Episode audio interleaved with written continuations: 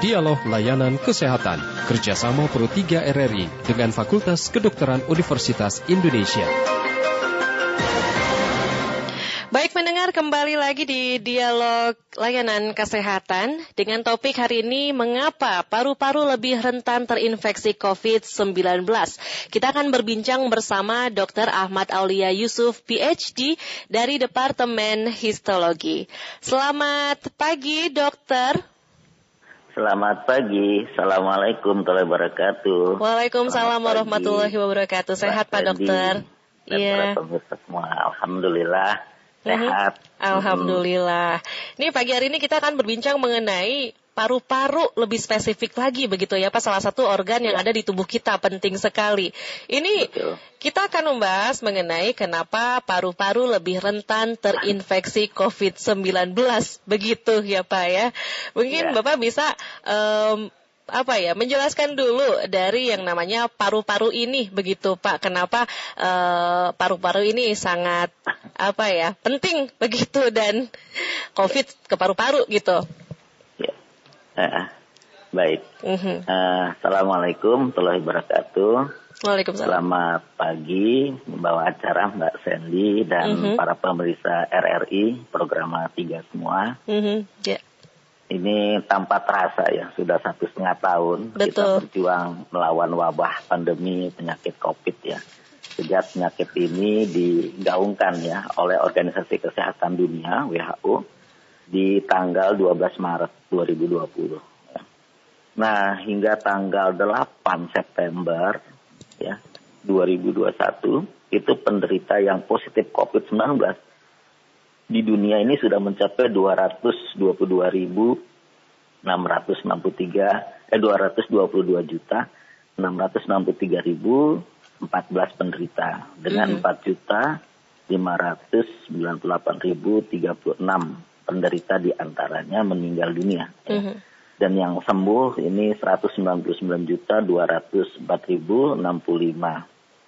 Nah, untuk Indonesia sendiri jumlah kasusnya ini sebanyak 4.140.634 dengan 137.156 penderita di antaranya meninggal dan 3.864.848 sembuh. Ya. Mm -hmm. Nah, kita sendiri saat ini ini alhamdulillah ya rankingnya sudah turun ke ranking 20 dunia hmm. ya dengan ya. kasus yeah. aktif 138.630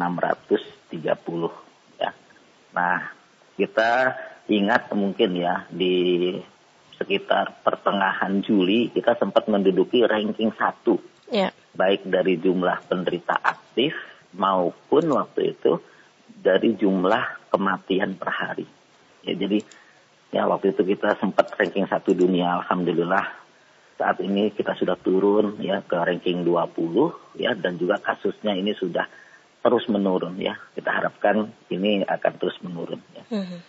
Nah, uh, penyakit ini kita sudah sama-sama tahu ya disebabkan oleh virus COVID-19 atau dikenal juga SARS-CoV-2 ya. Nah, hingga saat ini ini belum ada data komprehensif tentang gejala yang dirasakan oleh penderita COVID, khususnya di Indonesia. Tapi dari data yang disampaikan oleh WHO, gejala tersering yang dirasakan oleh penderita adalah gejala-gejala infeksi pada saluran napas, misalnya batuk, mhm. demam, dan sesak napas. Nah, ini ada penelitian yang dilakukan oleh FKUI dan Dinas Kesehatan DKI ya di tahun lalu ini diketahui 41 persen dari penderita COVID mengalami pneumonia atau hmm. radang paru, ya, dan 81 persen di antara yang menderita radang paru ini ini mengalami kematian. Hmm. Jadi kalau kita lihat di sini, tampaknya organ paru-paru ini lebih rentan terinfeksi COVID-19 dan juga penyebab kematian tertinggi itu juga diakibatkan oleh adanya radang dari paru-paru ini. Mm-hmm. Sehingga jadi pertanyaan, kenapa nih kok paru-paru gitu ya? Nah, ini tidak lepas dari struktur paru-paru itu sendiri, ya, yeah. struktur histologi dari paru-paru itu sendiri. kalau kita pelajari pertukaran udara di paru-paru itu terjadi di antara kantung udara ya atau yang dikenal dengan nama alveolus mm -hmm. dengan pembuluh darah ya. Nah, oksigen yang masuk ke dalam alveolus ya kemudian akan pergi ke dalam pembuluh darah ya. Uh, dan kemudian setelah itu dia akan diikat oleh sel darah merah yang ada di dalam pembuluh darah. Mm -hmm. Baliknya karbon dioksida akan dilepas ya dari uh, eritrosit masuk ke dalam darah, kemudian menembus dinding pembuluh darah, lalu menembus masuk ke dalam kantung udara. Nah, kalau kita lihat ya di antara kantung udara dengan pembuluh darah ini hanya dipisahkan oleh sekat jaringan ikat yang sangat tipis. Nah, ini tentu terkait dengan fungsinya ya karena oksigen dan karbon dioksida itu bertukar dengan secara difusi. Jadi kalau uh, sekat di antara pembuluh darah dan kantung udara di paru-paru ini tebal, tentunya dia tidak akan bisa ditembus oleh udara. Karena itu strukturnya memang tipis. Mm-hmm. Nah, struk, tapi struktur yang tipis ini, sekat yang tipis ini, ini merupakan uh, struktur yang istilahnya kalau sampai terinfeksi ini akan mudah sekali untuk ditembus oleh uh, kuman, termasuk oleh virus. Mm-hmm. Nah, jadi kalau kita seseorang terkena infeksi virus COVID, ya, virus ini masuk ke saluran napas, ya, mulai dari hidung sampai dengan paru-paru. Nah, di sepanjang ya saluran napas ini, ya, karena secara struktur dia disusun ya oleh sel-sel permukaan, ya, dengan adanya rambut-rambut di permukaannya. Ya. Nah, pada sel-sel yang melapisi saluran napas ini, ini ada tempat untuk nempelnya virus. Mm-hmm, ya. Yeah. Itu namanya reseptornya uh, an, apa namanya S2 ya, reseptor S2 ya. Nah, uh, reseptor S2 ini jadi tempat nempelnya si virus ini pada dinding ya. Ini ternyata bukan hanya di saluran napas saja, tapi ada juga di saluran cerna kita ya. Hmm. Kemudian juga ada di dalam pembuluh darah kita. Okay. Ya. Nah, uh, setelah dia nempel ya ke saluran napas ya, nah kemudian dia akan menimbulkan gejala-gejala. Kalau umpamanya dia hanya di saluran napas atas ya mungkin gejalanya demam ya, kemudian kita merasa uh, gejala-gejala seperti influenza, pilek ya, kemudian badan nggak enak dan seterusnya. Nah, kemudian bisa juga mulai timbul gejala batuk ya. Mm-hmm. Nah, yang bahaya adalah kalau dia si virus ini melanjutkan diri ke bawah, ya ke mm. saluran napas bawah sampai ke paru-paru.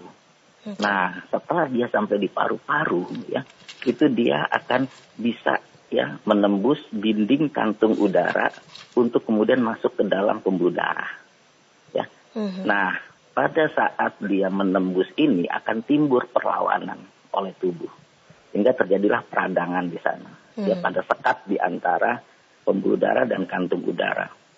Nah, kalau ini bisa diatasi, tentu tidak akan berlanjut.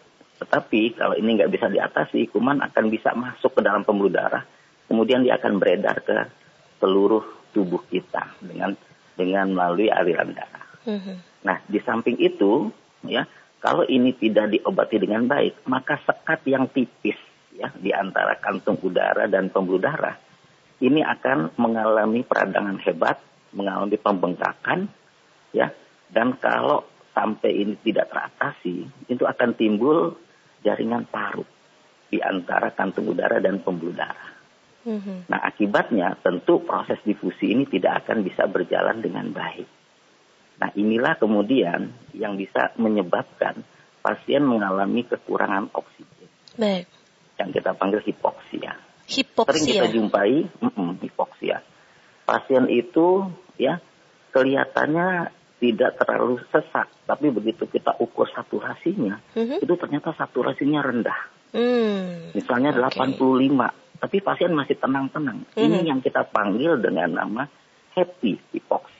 Hipoksia atau kekurangan oksigen. Baik. Kekurangan oksigen, tapi happy dia. Happy. Nah, ini yang bahaya. Mhm. ya, karena sering Baik. penderita kemudian terlambat datang mm-hmm. ke rumah sakit. Mm-hmm. Baik, dokter kita akan mengundang juga pendengar untuk memberikan pertanyaan terkait ya. hari ini ya, perbincangan kita hari ini, mengapa paru-paru lebih rentan terinfeksi COVID-19. Anda boleh ya. pendengar uh, telepon di 0213844545 atau di 021 386 6712 dan boleh silakan untuk WhatsApp di 081 399 399 888. Baik, kita sudah sampai ke uh, happy tadi ya Pak Dokter ya. Jadi memang hmm, berkaitan dengan saturasi dan masih banyak beberapa orang yang uh, tidak begitu peduli begitu Pak Dokter ya. Betul. Itu memang um, untuk apa ya kayak tindakan pertamanya harus seperti apa Pak Dokter? Apakah kita langsung ke rumah sakit begitu?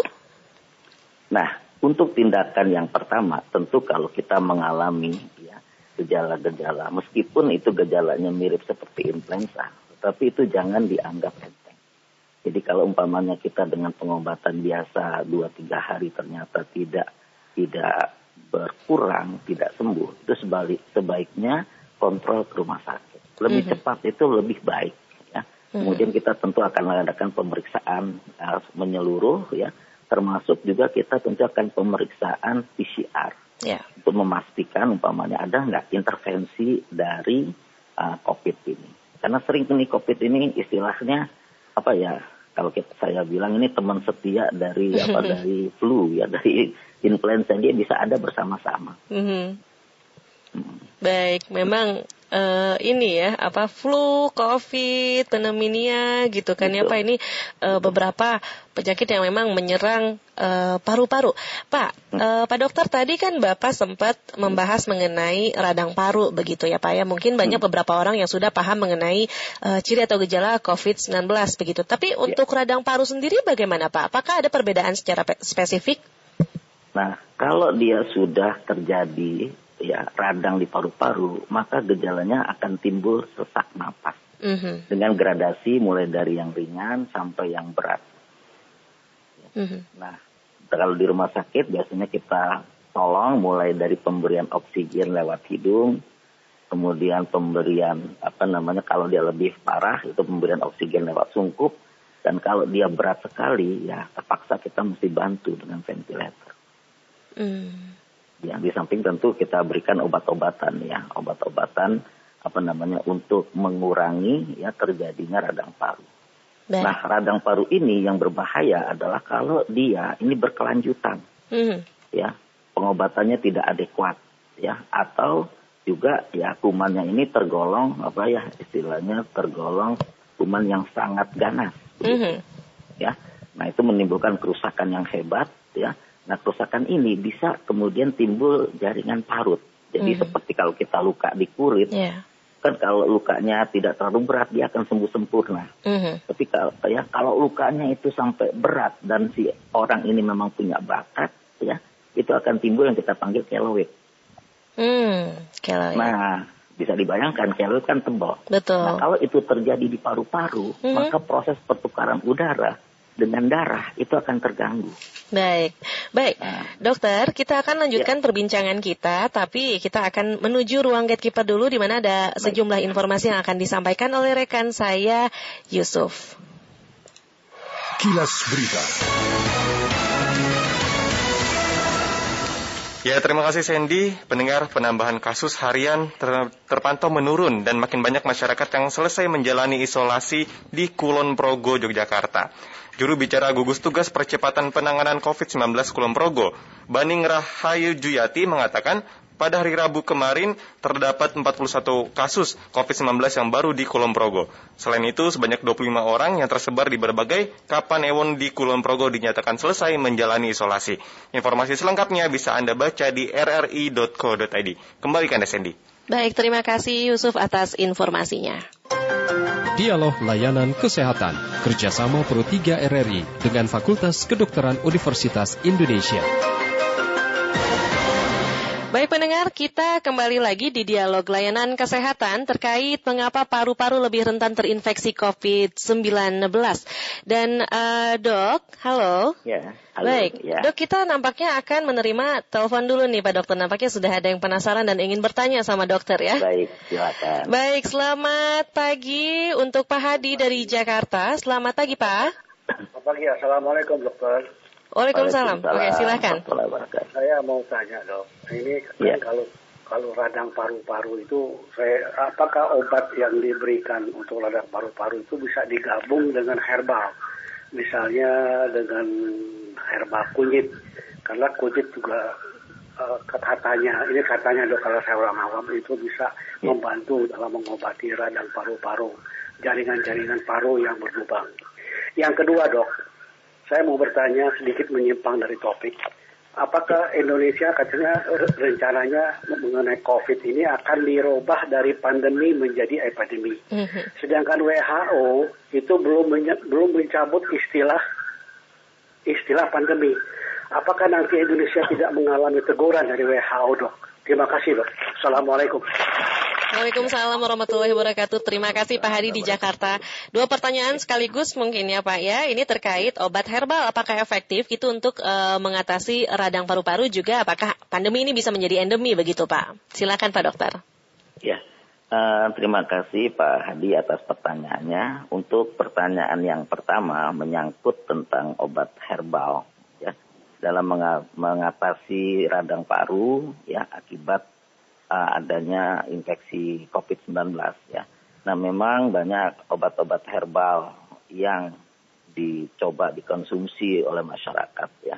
Itu uh, banyak penelitiannya yang memang belum ya belum apa belum selesai ya. Sehingga tentu ya mengenai keefektivitasannya ya itu juga uh, kita belum bisa uh, berikan ya, apakah dia efektif ataupun tidak ya. Nah, bukan hanya obat herbal ya, karena ini infeksi disebabkan oleh virus, juga pengobatan secara medis ya, itu ya uh, meskipun kita berdasarkan evidence base ya, itu memang pengobatan yang secara 100% begitu ya. Nah, ini belum, dia berproses memang ya. Uh-huh. Karena itu saya uh, tetap menganjurkan ya kalau ada gejala-gejala COVID sebaiknya tetap menghubungi fasilitas kesehatan. Uh-huh. Sehingga kita tidak apa tidak sampai nanti datang dalam kondisi terlambat. Uh-huh. Oke. Okay. Dan obat-obat COVID yang yang digunakan saat ini itu sudah sangat baik ya karena kalau kita lihat ya efektivitasnya ini juga tinggi ya uh-huh. tetapi memang kumannya juga ganas ya uh-huh. apalagi ada variasi-variasi yang mutan. Nah, ini yang mesti kita waspadai. Baik. Jadi itu pertanyaan yang pertama ya.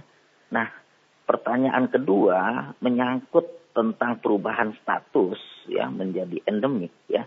Ini memang ya di belahan-belahan dunia ini tidak sama ya. Sama seperti bulan Juli pada saat kasus di sini itu meledak begitu ya. Nah, itu di belahan yang lain justru agak tenang. Hmm justru belahan lain itu agak tenang. Bahkan kita lihat itu misalnya di Eropa ya itu sepak bola itu sudah mulai banyak yeah. ya. Bahkan kemudian juga Olimpiade itu juga dilakukan. Mm-hmm. Sehingga kadang-kadang saya juga menerima ya menerima dalam tanda petik ya, di WA atau grup ini sepertinya bodoran nih COVID ini sebenarnya COVID nggak ada ini ini cuma rekayasa ini Tuh coba lihat di Eropa tuh orang sudah main bola, sudah ini segala macam. Di kita kok masih ketat banget itu pada saat lagi mencapai puncaknya. Mm-hmm. Nah sekarang ya kalau kita lihat kasus di kita ini pelan-pelan sudah turun-turun-turun. Ya mm-hmm. sementara mulai meledak Jepang ya sekarang sudah mulai meledak lagi. Ya okay. kemudian di tempat-tempat lain. Jadi memang kita mesti waspada. Baik. Nah, Baik. nanti kita lihat uh-huh. trennya. Kalau trennya terus bagus, ya mungkin lama-lama kita bisa mengubah menjadi statusnya menjadi endemis. Endemi. Oke, kalau begitu. Baik Pak Dokter, terima kasih banyak atas uh, bincang-bincang kita hari ini. Ya, semoga benar-benar kita bisa dari pandemi jadi endemi dan bahkan COVID sudah hilang. Begitu, sangat Amin. berharap ya. Terima kasih Pak Dokter, selamat ya. pagi. Selamat pagi, tetap pakai prokes kesehatan. Pasti. Ya, Assalamualaikum. Waalaikumsalam warahmatullahi wabarakatuh. Dokter Ahmad Aulia Yusuf dari Departemen Histologi.